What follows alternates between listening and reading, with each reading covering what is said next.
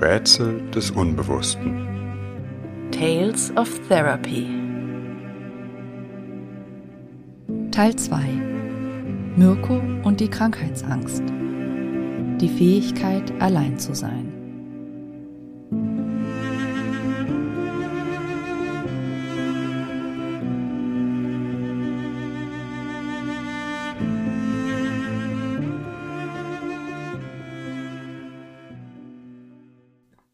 Liebe Rätselfreundinnen und Freunde, wir setzen unsere Fallgeschichte Mirko mit dem zweiten Teil fort, in dem sichtbar wird, wie seine Krankheitsängste mit seinem unbewussten Beziehungserleben in Zusammenhang stehen.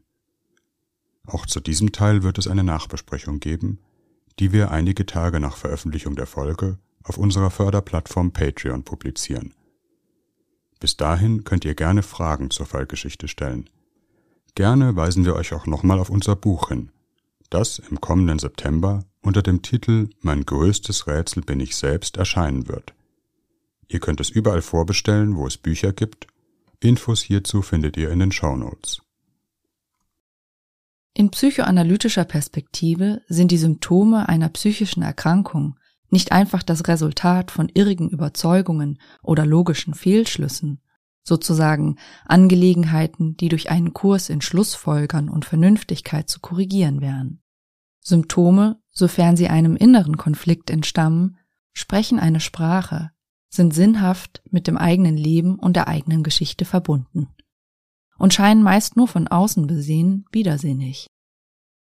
Therapie bedeutet, sich auf diese besondere Sprache und Mitteilungen eines Menschen einzulassen, sich für die innere Welt eines Patienten zu öffnen, um zu verstehen, was er eigentlich sagt, wie es ihm wirklich ergeht, und ihm zu helfen, gewissermaßen seine eigene Sprache verstehen zu lernen. Die Sprache des Symptoms kennt verschiedene Dialekte, verschiedene Weisen, etwas zum Ausdruck zu bringen. Mirko spricht in diesem Sinne mit dem Dialekt der Krankheit, und ich werde für eine ganze Zeit Schwierigkeiten haben, ihn zu entziffern. Wir arbeiten nun schon einige Monate zusammen in Form einer sogenannten modifizierten analytischen Psychotherapie. Das bedeutet ein Behandlungssetting, in dem Mirko zweimal in der Woche in Therapie kommt, wobei wir uns gegenüber sitzen. Dieses Setting wird von Psychoanalytikern nicht selten gewählt, was verschiedene Gründe hat. Etwa den, dass es einen gewissen Mittelweg ermöglicht. Die Stunden finden oft genug statt, damit eine vertiefte Arbeit an den Themen möglich ist, sich auch die Beziehung zwischen Patient und Therapeut intensivieren kann. Zugleich bleibt genügend Abstand, wird die Dynamik der Übertragung nicht so stark gefördert wie etwa in einer vierstündigen Analyse im Liegen, was gerade für Patienten wichtig ist, die mit der Grenze zwischen psychischer Welt und äußerer Realität ringen. Mirko kommt sehr schnell in einen intensiven Kontakt mit mir, scheint schon nach wenigen Wochen Therapie beinahe in ein abhängiges Verhältnis zu geraten, mich sehr zu brauchen. Von Anfang an mischt sich aber auch ein Moment von Ambivalenz in unsere Beziehung. Er kann, vom Druck der Symptome gequält, die nächste Stunde kaum erwarten. Zugleich fürchtet er sich vor den Stunden, muss sich immer zu überwinden, aus seinem Auto zu steigen und in meiner Praxis zu klingeln. Warum, das ist für ihn zunächst unerklärlich. Mirko, auf einmal befällt mich so eine extreme Angst. Ich werde total aufgeregt als müsste ich gleich vom Zehn-Meter-Turm springen oder so, obwohl ich ja so schlimme Höhenangst habe. In den ersten Monaten der Therapie dreht sich alles um seine Angstsymptome. Mirko bringt in jeder Stunde neue Ängste, beziehungsweise altbekannte, die sich in neuer Gestalt wiederholen. Beispielsweise entwickelt er einige Wochen nach Therapiebeginn ein Globusgefühl, also den bekannten Kloß im Hals, das Gefühl, einen Fremdkörper oder eine Verengung im Rachen zu haben, eine Missempfindung, die oftmals durch eine hohe psychische Anspannung bedingt ist. In Mirko löst dies die Angst aus, an Kehlkopfkrebs erkrankt zu sein. Er berichtet von dieser und ähnlichen Ängsten in der Stunde. Ich gerate dabei immer wieder unwillkürlich in die Rolle der erklärenden und beruhigenden Therapeutin, sage ihm etwa, dass dies ein häufiges psychosomatisches Symptom ist versuche ihm zu beschreiben, wie das Symptom entstehen kann. Zugleich ist es psychotherapeutisch wichtig, den Hintergrund des Symptoms zu verstehen. Wodurch ist es entstanden? Wann ist es aufgetreten? Mit welchen Gefühlen und inneren Themen steht es in Zusammenhang? Ich. Sie können es bei einem HNO abklären lassen, aber zugleich ist es wichtig, dass wir uns Gedanken machen, was sie so unter Druck setzt, so ein Beklemmungsgefühl in ihnen auslöst. Tatsächlich ergibt sich daraus ein Gespräch über seine Ängste, die mit der gerade aufgenommenen Therapie zu tun haben, nicht nur mit einem scheinbar aus dem Nichts entstandenen Körpersymptom. Ich Vielleicht beschäftigt es Sie schon, dass wir jetzt auf diese Weise zusammenarbeiten. Ist das für Sie nicht ganz bedeutungslos? Mirko überlegt, kann schließlich ein Gefühl zum Ausdruck bringen, das die Therapie betrifft. Nämlich die Sorge, dass zwischen uns könne ihm zu eng werden. Also zweimal in der Woche über mich zu sprechen. In einem Moment denke ich, ich brauche das. Und im nächsten Moment, es ist aber auch ziemlich viel. Ich damit gewähren sie ja auch mir einen ziemlichen Einblick, lassen mich nahe an sie heran. Auch ich könnte für sie wichtig werden. Vielleicht fühlt sich das für sie auch beklemmend an.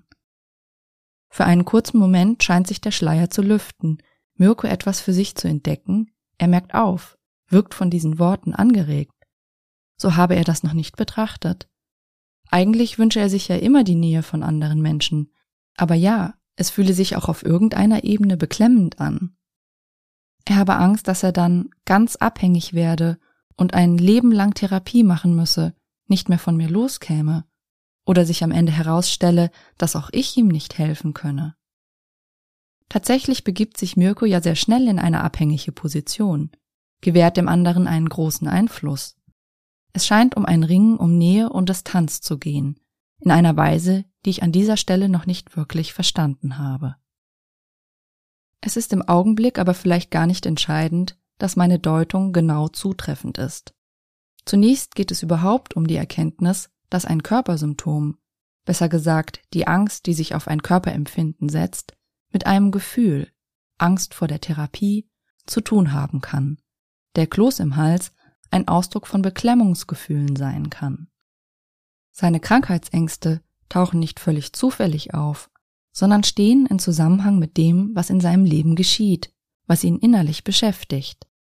Allerdings in einer Weise beschäftigt, ohne dass er selbst merkt, wie bedeutsam es eigentlich für ihn ist. Seine Krankheitsangst ist in gewisser Hinsicht seine Art, sich mit dem, was ihn ängstigt, auseinanderzusetzen.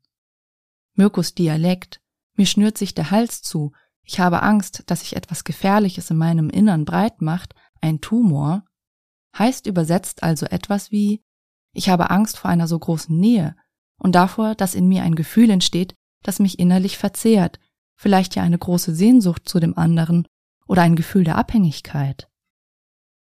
Immer wieder müssen wir in den Stunden aufs Neue diese Übersetzungsarbeit leisten, Mirko mit der Sprache vertraut machen, seine innere Verfassung überhaupt erst einmal wahrzunehmen, festzuhalten und in Worte zu fassen. Erschwerend kommt hinzu, dass der Schleier sich bei Mirko schnell wieder senkt. Mirko geht erleichtert aus den Dienstagsstunden. Wenn er am Freitag zur zweiten Wochenstunde kommt, scheint von unserer Arbeit kaum mehr etwas übrig. Er kommt abermals im Zustand hoher Anspannung, hat Angst vor dem Kehlkopfkrebs, da das Druckgefühl im Hals nicht weg ist. Wir versuchen, den Faden der letzten Stunde aufzugreifen. Wieder gelingt es für eine kurze Weile. In der darauffolgenden Woche geht Mirko dann doch zum HNO und lässt das Symptom abklären, obwohl er den Arzt einige Monate zuvor bereits wegen desselben Problems aufgesucht hatte. Der Arzt bescheidet ihm, dass er auch dieses Mal nichts Auffälliges in seinem Hals finden kann, außer einer kleinen Rötung, die wohl auf einen leichten Reflux zurückzuführen sei. Mirko geht erleichtert aus der Sprechstunde. Aber wo er der Hydra seiner Krankheitsangst einen Kopf abgeschlagen hat, wachsen schnell zwei weitere nach. Ein Angstsystem funktioniert oft nach dem Prinzip dessen, was man in der Psychoanalyse den Primärprozess nennt. Ein Modus des psychischen Erlebens, in dem es kein Nein gibt, keine reflexive Distanz, sich Denkinhalte assoziativ ergeben. Mirko hört ein Wort, das ihn beruhigen soll, aber tatsächlich stiftet es neue Ängste. Das Thema Reflux beschäftigt ihn. Er hat Angst, dass er dadurch auf die Dauer doch einen Tumor im Rachenraum bekommen wird oder vielleicht schon etwas gewachsen ist, was der Arzt nicht entdeckt hat. Zudem fürchtet er jetzt, dass der leichte Reflux Symptom einer schweren Erkrankung sein könnte, etwa Darmkrebs oder Bauchspeicheldrüsenkrebs. Der HNO hat schließlich nicht in seinen Bauch geschaut. Mirkus ganzer Körper scheint ein phobischer Raum, ein undurchsichtiges Etwas, das immerzu neue Bedrohungen hervorbringt. Ein Ergebnis unserer therapeutischen Arbeit ist, dass Mirko auffällt, in welchem Ausmaß er von diesen Ängsten beherrscht wird. Er führt auf meine Anregung hin ein kleines Tagebuch, in dem er neben anderem auch jede Angst notiert, die ihn im Laufe des Tages heimsucht. Für jeden Tag ergibt sich eine lange Liste. Sorge, dass sich hinter einer Nackenverspannung eine heraufziehende Hirnhautentzündung verbirgt. Unsicherheit, ob ein Leberfleck auf der Haut sich verändert hat und ein Melanom anzeigt. Angst, ob es bereits metastasiert hat, ob hiervon vielleicht sein Globusgefühl und Reflux herrühren. Angst, dass er einen Asthmaanfall bekommt und erstickt, weil er beim Spazierengehen draußen nicht frei atmen kann oder im Vorbeigehen eine Pflanze seinen Arm berührt hat. Angst vor einem allergischen Schock, weil er das Gefühl hat, seine Zunge werde taub, nachdem er beim Abendessen auf eine Nuss gebissen hat. So geht das in einem fort. Wie erleben Sie das, wenn Sie das so hören? frage ich, als Mirko mir seine Liste vorträgt. Das ist ganz schön viel, sagt Mirko. Irgendwie merke ich das jetzt erst, wie viel das ist. Wenn Sie so viel Bedrohliches in sich fühlen, ist es kein Wunder, dass Sie den ganzen Tag angespannt sind. Das kann im Übrigen auch Symptome erzeugen. Verspannungen, Kopfschmerzen, Atemprobleme, sogenannte psychovegetative Symptome. Sage ich, und merke im selben Moment, dass ich wieder in die Erklärerrolle geraten bin, statt mich wirklich für die emotionale Mitteilung zu öffnen, die Mirko mit seiner vermeintlich unbegründeten Angst transportiert. Als Szene der Übertragung wäre Mirko ein Kind, das große Angst vor etwas hat, während ich zu einem Elternteil würde, das diese Angst nicht nachvollziehen kann, sie mit rationalen Argumenten beiseite zu schieben versucht, sozusagen an den Kopf appellierend ohne sich wirklich einzufühlen. Es gibt doch gar keinen Grund dazu, in Panik zu geraten. Natürlich haben Elternfiguren auch die Funktion, etwas mit vernünftigen Argumenten zu erklären.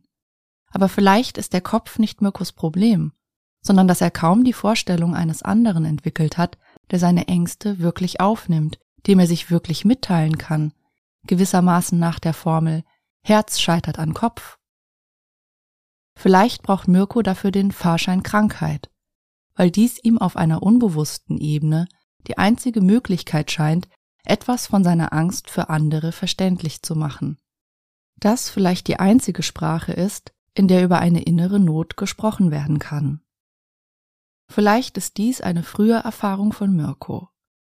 Nur wenn man krank ist, entsteht eine Form von Kontakt, dringt man beim anderen durch, hat man etwas Konkretes in der Hand, das sich durch kein rationales Argument beiseite schieben lässt. Aber es ist ein verschobener Dialog, weil er etwas an einem Körpersymptom abhandelt, bei dem es eigentlich um Gefühle geht. Ein Kontakt, der deshalb auch nie wirklich erfüllend wird. Aber auch in Mirko selbst wiederholt sich dieses Scheitern einer Verständigung. Ist er sich selbst ein Kind, das Angst hat und eine Elternfigur, die das nicht nachvollziehen kann? Mirko so viel Krankheiten kann ein Mensch ja eigentlich gar nicht haben. Ich müsste schon hundertmal tot sein, wenn davon auch nur ein Bruchteil wirklich zutrifft. Dass Mirko beginnt, sich für das Ausmaß seiner Ängste zu sensibilisieren, hat bereits einen therapeutischen Effekt. Denn vieles ereignet sich bei ihm bis dahin auf einer vorbewussten Ebene, dringen nur die bedrohlichsten Ängste in sein Bewusstsein, gewissermaßen die Spitzen der Eisberge in einem Meer voller Ängste. Dennoch wiederholen sich die Stunden, wiederholen sich Mirkos Ängste, kann er kaum einmal selbst eine Angst beruhigen, ohne die Hilfe eines anderen, ohne meine Hilfe. Zumindest reduziert Mirko nach einer Weile die Zahl seiner Arztbesuche, bringt seine Sorgen vermehrt zu mir in die Therapie, braucht weniger eine medizinische Diagnostik als unser therapeutisches Gespräch. Auch Mirko bemerkt diesen Wandel, meint in einer Sitzung, gestern hatte ich schon das Telefon in der Hand um einen Arzttermin zu vereinbaren. Sie wissen schon, wegen des seltsamen Hustens, den ich in den letzten Tagen hatte. Aber dann sind Sie mir eingefallen, und ich dachte, vielleicht schaffe ich es irgendwie, die nächste Sitzung abzuwarten, vielleicht können Sie mich beruhigen. Ein wenig geht es in der Therapie um eine Art psychische Alphabetisierung. Mirko zu helfen, die Zusammenhänge von Körper, Gedanken und Gefühlen wahrzunehmen, in Sprache der Gefühle zu sprechen, statt der Sprache der Symptome, und das geht nur über viele Wiederholungen. So zumindest denke ich am Anfang der Therapie. Die Erfahrung unserer gemeinsamen Arbeit wird mich allerdings lehren, dass es nicht um einen einfachen Lernprozess geht, der sich nur oft genug wiederholen muss, damit Mirko ihn verinnerlichen kann.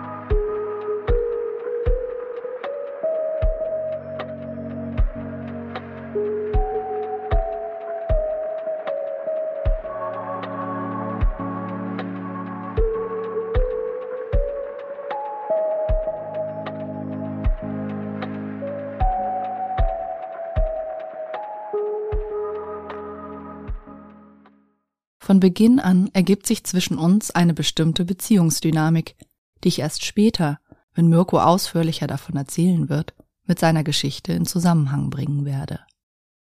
Mirko adressiert mich als eine elterliche Bindungsfigur, die er benutzt, um seine Gefühle zu regulieren. Immer wieder muss ich im Kontakt mit Mirko an ein kleines Kind denken, das von seinen eigenen Zuständen geängstigt wird. Es weiß noch nicht, dass dieses Ziehen im Bauch Hunger bedeutet, das Drücken auf der Brust Angst, diese zittrige Anspannung im ganzen Körper. Ein Gefühl von Frustration. Und es weiß noch nicht, dass dies keine existenziell bedrohlichen Zustände sind.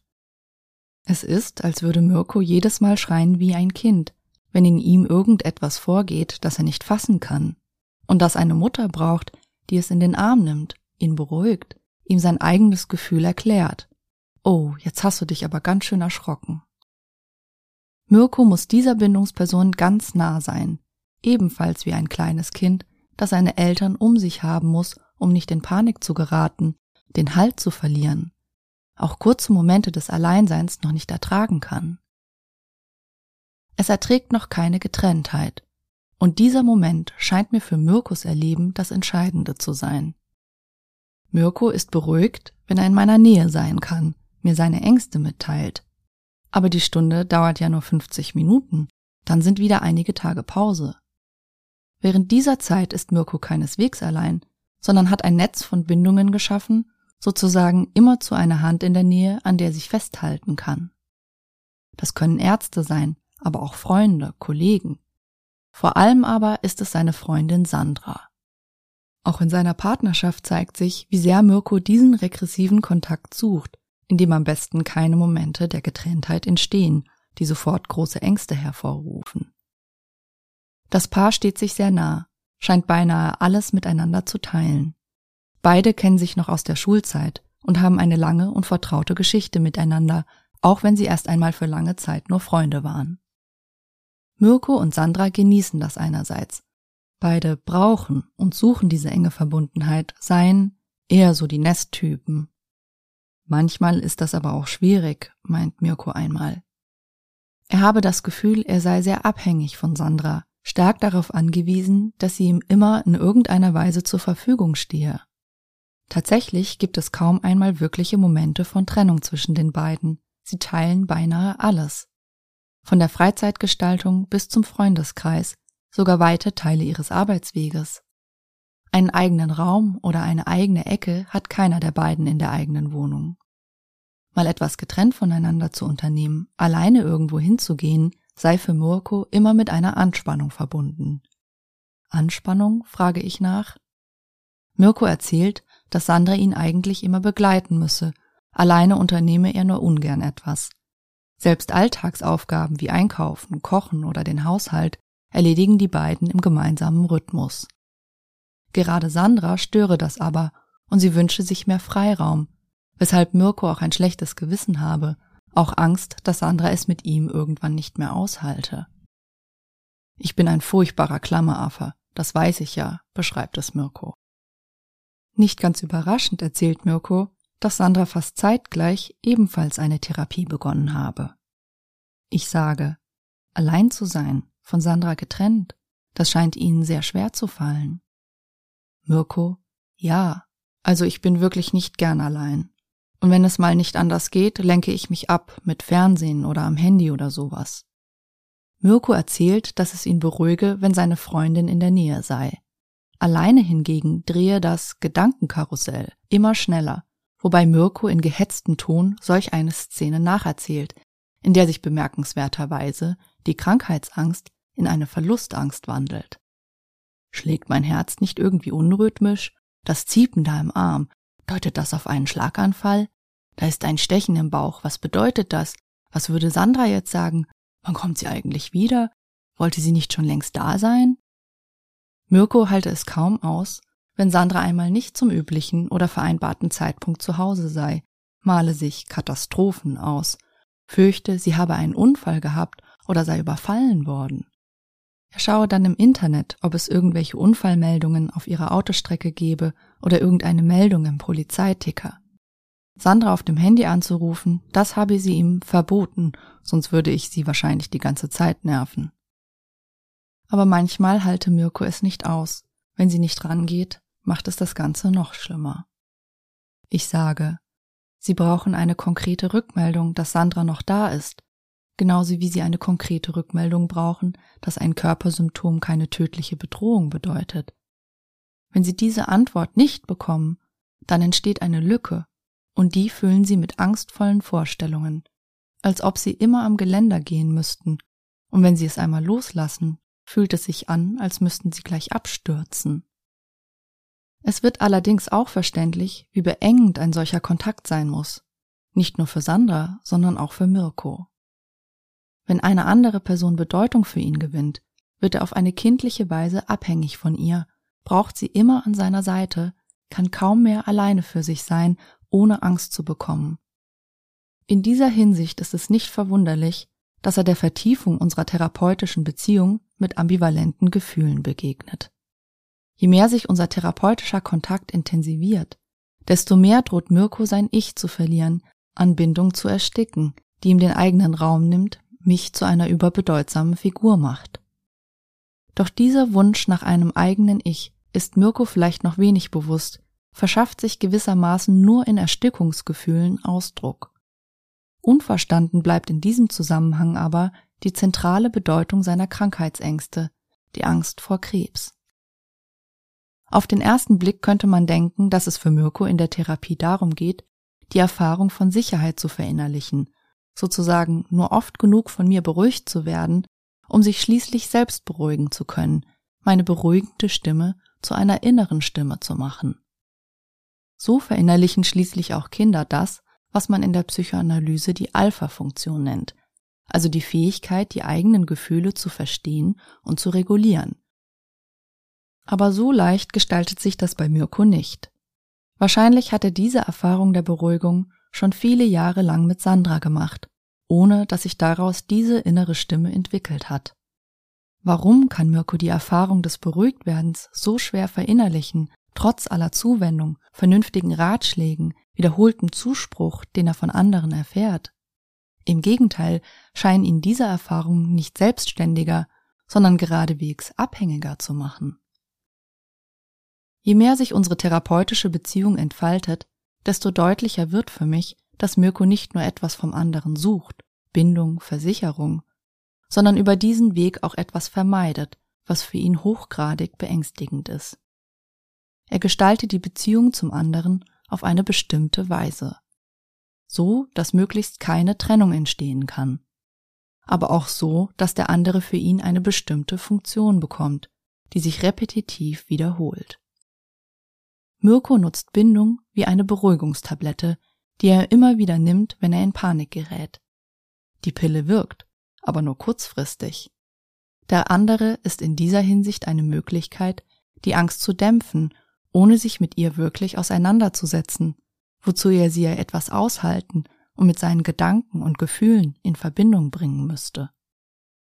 Mittels der Pille Beziehung wird Mirko seine Angst los, aber er kommt der Ursache seiner Ängste nicht näher, Es wiederholt sich dasselbe. Mirko wird abhängig vom Beruhigungsmittel Sandra oder Therapeutin, aber er wirbt nicht die Fähigkeit, alleine mit seinen Ängsten umzugehen. Diese Beziehungsvorstellung wird auch in seinem Initialtraum sichtbar, die erste Traumschilderung, die er in die Therapie bringt. Mirko träumt, dass es in seiner Wohnung zu Hause einen weiteren Raum gibt. In diesem befindet sich ein Ganzkörperscanner, mit dem er zu jeder Zeit ohne schädliche Folgen jeden Teil seines Körpers auf eine Erkrankung hin untersuchen lassen kann. Im Traum gibt dies Mirko ein Gefühl von Geborgenheit und absoluter Sicherheit. Er muss seine Wohnung gar nicht mehr verlassen. Ich deute. Der Scanner wäre ein Wesen, das Sie immerzu und zu jeder Zeit benutzen können, um Ihre Angst zu beruhigen. Es ist immer da, anders als Ärzte, bei denen es Wartezeiten gibt, und als bei mir, wo die Stunden begrenzt sind und Sie Tage warten müssen, bis wir uns wiedersehen. Mirko? Ja, und der Scanner kann auch nicht genervt von mir sein. Ich kann ihn ohne schlechtes Gewissen benutzen. Ich. Vielleicht ist das auch eine Fantasie über unsere Therapie. Geborgenheit wäre, wenn Sie die Therapie immer zu verwenden könnten, sobald sie etwas umtreibt. Während es Sie beunruhigt, sich vorzustellen, was ich denken könnte, wie ich unsere Begegnung erlebe. Wieder geht es um einen Moment von Getrenntheit, die Frage, was im Kopf des anderen vorgeht, den Bereich, den der andere für sich hat. Der Scanner ist so etwas wie eine technische Variante eines Mutterleibes, in dem es keine Beunruhigung gibt, dadurch, dass der andere frustriert, etwas anderes will, dass er nicht ununterbrochen verfügbar, ein getrenntes Wesen ist. Es gibt nur ein kosmisches Getragensein, Einssein, kein Ich und kein Du. Der Scanner ist zugleich eine Chiffre für einen funktionalisierenden Kontakt. Eine Weise, wie Mirko Beziehungen verwendet, den anderen auch immer wieder benutzt, weil er ihn für etwas braucht. Mirko spürt das, hat insbesondere in den privaten Beziehungen Angst, dass sich andere, etwa Sandra, ausgenutzt vorkommen, von ihm genervt sind, weil sich nichts verändert. Sandra stellt sich Mirko auch auf diese Weise zur Verfügung, ist für ihn nahezu allverfügbar, im Wunsch, ihm zu helfen, ihm die Angst zu nehmen, während ihre Abgrenzungsversuche, Mirko darf nicht dauernd Nachrichten schreiben, um sich zu versichern, ihn sehr beunruhigen aber sie kann ihm auf diese Weise nicht wirklich helfen. Auch zwischen uns ergibt sich diese Beziehungsdynamik, wenn ich zur Erklärerin werde. Und auch ich beginne, mich nach der so und so vielten Wiederholungsschleife von Angst und Beruhigung genervt zu fühlen. Immer wieder ertappe ich mich beim Gedanken, Mirko zurufen zu wollen, versuch doch einmal etwas mit dem anzufangen, was wir in der Therapie erarbeitet haben. Jede Stunde ist die Uhr wieder auf Null gestellt. Doch genau das fällt Mirko schwer. Es ist, als könne er immer nur in meiner Gegenwart, gewissermaßen an meiner Hand, etwas Abstand zur Situation bekommen und über seine Gefühle nachdenken. Der Psychoanalytiker Donald Winnicott hat in seiner gleichnamigen Arbeit ein wichtiges Grundprinzip der psychischen Entwicklung formuliert, auf dem die Fähigkeit zur Selbstberuhigung fußt, die Fähigkeit, allein zu sein.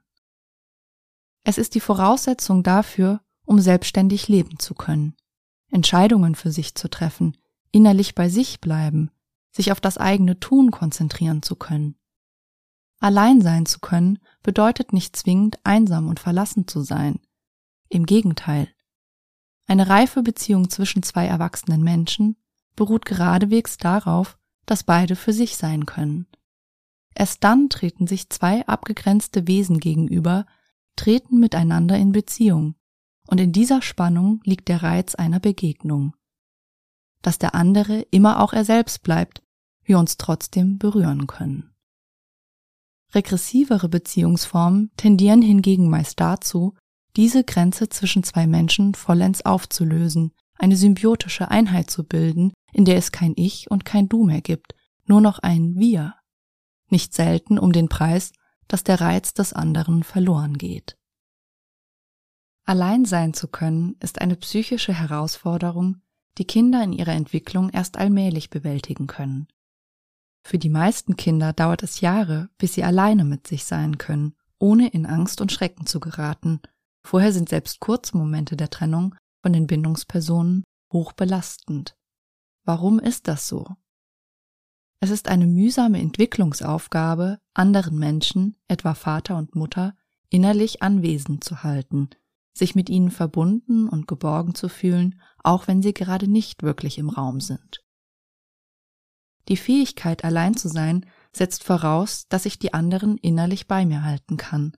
Erst dann kann ich sie äußerlich loslassen. Wenn es eine innere Mutter gibt, dann ist es nicht so schlimm, wenn die äußere Mutter einmal eine Weile lang nicht da ist. Das ist es, was Donald Winnicott in seiner berühmt gewordenen Wendung als die Fähigkeit bezeichnet, jemand in Abwesenheit anwesend zu halten.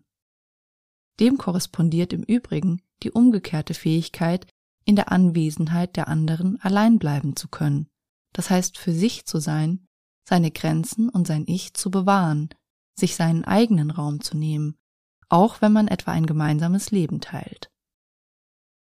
Damit dieser Verinnerlichungsprozess stattfinden kann, müssen Kinder ausreichend Erfahrung von Sicherheit machen, ihre Bindungsperson als stabil und verlässlich erleben. Zugleich aber auch immer wieder Situationen ausgesetzt sein, in denen ihnen ein wenig altersgemäße Getrenntheit zugemutet wird, sozusagen eine kleine Lücke zwischen Wunsch und Wirklichkeit entsteht. Mama kommt gleich wieder. Am Anfang sind es nur winzige Lücken, die ein Kind aushalten und mit seiner psychischen Vorstellung füllen kann. Doch ist diese Erfahrung nicht überwältigend, werden diese Lücken größer, kann das Kind immer mehr Getrenntheit und Abwesenheit aushalten. Bis zu jenem Punkt, dass es auch einmal ganz für sich alleine sein kann, ohne den Halt zu verlieren. Kommt es in diesem Entwicklungsprozess zu Störungen, kann auch die Fähigkeit des Alleinseins gestört sein, entsteht ein Konflikt um Momente der Bindung und Getrenntheit. Mutet eine Bindungsperson einem Kind zu viel Getrenntheit zu, kann es diese Spannung, gleich kommt der andere, nicht aufrechterhalten, gerät es in Panik. Wenn sich diese Situation wiederholt, etwa weil Eltern ihre Kinder regelmäßig und zu früh allein lassen, muss das Kind Strategien entwickeln, seine Ängste in sich niederzukämpfen, versucht es schließlich, seine Gefühle irgendwie in sich unter Kontrolle zu bringen bis zu dem Punkt, dass ein Kind seine eigenen Bedürfnisse nicht mehr wahrnehmen kann. Dies wäre ein Weg in eine sogenannte distanzierte Bindung, einhergehend mit der Schwierigkeit, überhaupt mit sich und anderen in Kontakt zu kommen, andere etwa in einer Notsituation um Hilfe bitten zu können. Auch der umgekehrte Fall, wenn Eltern ihrem Kind zu wenig Getrenntheit zumuten, kann das zu einer unsicheren Bindung beitragen und der Schwierigkeit, den anderen innerlich bei sich zu halten. Etwa wenn Eltern selbst von starken Ängsten beherrscht werden, sich nicht lösen können, vielleicht selbst in Panik geraten, wenn das Kind für eine altersgemäße Weise einmal alleine oder bei anderen Betreuungspersonen ist. Etwa verbunden mit der Fantasie, dass sich dann schnell etwas Katastrophales ereignen kann, Unfälle, das Kind unzumutbar leiden wird oder ähnliches. Kinder lernen in solchen Situationen, dass Trennungen offenbar hochbedrohlich sind, denn sie verunsichern ja die eigenen Bindungspersonen zutiefst. Besser sich nicht trennen, immer am anderen festhalten. Kinder können im Zuge dieser Erfahrungen tatsächlich Schwierigkeiten mit Trennungssituationen bekommen, in Panik geraten, wenn die Mama den Raum verlässt, obwohl eine andere vertraute Person da ist. Eine Dynamik, die im Übrigen zu einem Teufelskreis führen kann denn die panische Reaktion des Kindes scheint den Eltern zu bestätigen, dass jede Art von Trennung tatsächlich etwas Furchtbares für das Kind ist.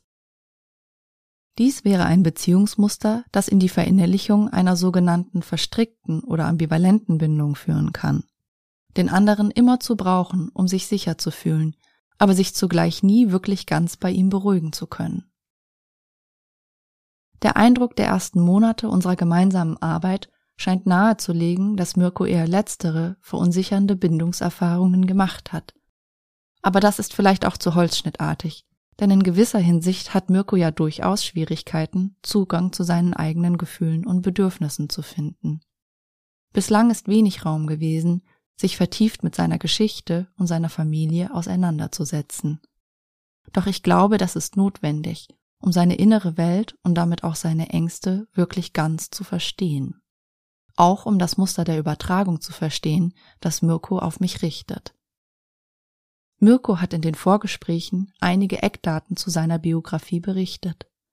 Beide Eltern leben noch, wohnen in derselben Stadt wie Mirko. Er wächst als einziges Kind seiner Eltern auf, besucht die Realschule und später ein Wirtschaftsgymnasium.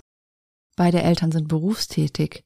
Mirko ist von früh an in der Fremdbetreuung in einer Kindertagesstätte. An besondere Umstände seiner Kindheit kann Mirko sich nicht erinnern, es sei alles mehr oder weniger normal verlaufen. Außer dass er in vielem ein Spätstarter gewesen sei, in der Schule eher Mitläufer, lange gebraucht habe, bis er sich in Gruppen einfinden und seinen Platz einnehmen konnte. Deshalb fallen ihm bis heute Wechsel und Veränderungen aller Art schwer. Er sei froh, dass er sich nirgendwo mehr beweisen müsse. Ein biografisches Detail, das Mirko recht früh in der Therapie eher beiläufig erwähnt, lässt mich aber aufmerken, auch wenn wir das Gespräch hierzu zunächst nicht weiter vertiefen. Nämlich, dass seine Eltern sich trennen und scheiden lassen, als Mirko sieben Jahre alt ist. Er lebt fortan bei der Mutter, verbringt aber auch immer wieder Tage bei seinem Vater, lebt nach seinem Schulabschluss auch für eine ganze Weile bei ihm. Doch was das für ihn wirklich bedeutet hat und wie sich diese Zeit mit seiner heutigen Problematik verbindet, das wird erst in der folgenden Zeit unserer Zusammenarbeit fühlbar. Doch davon hören wir in der nächsten Folge.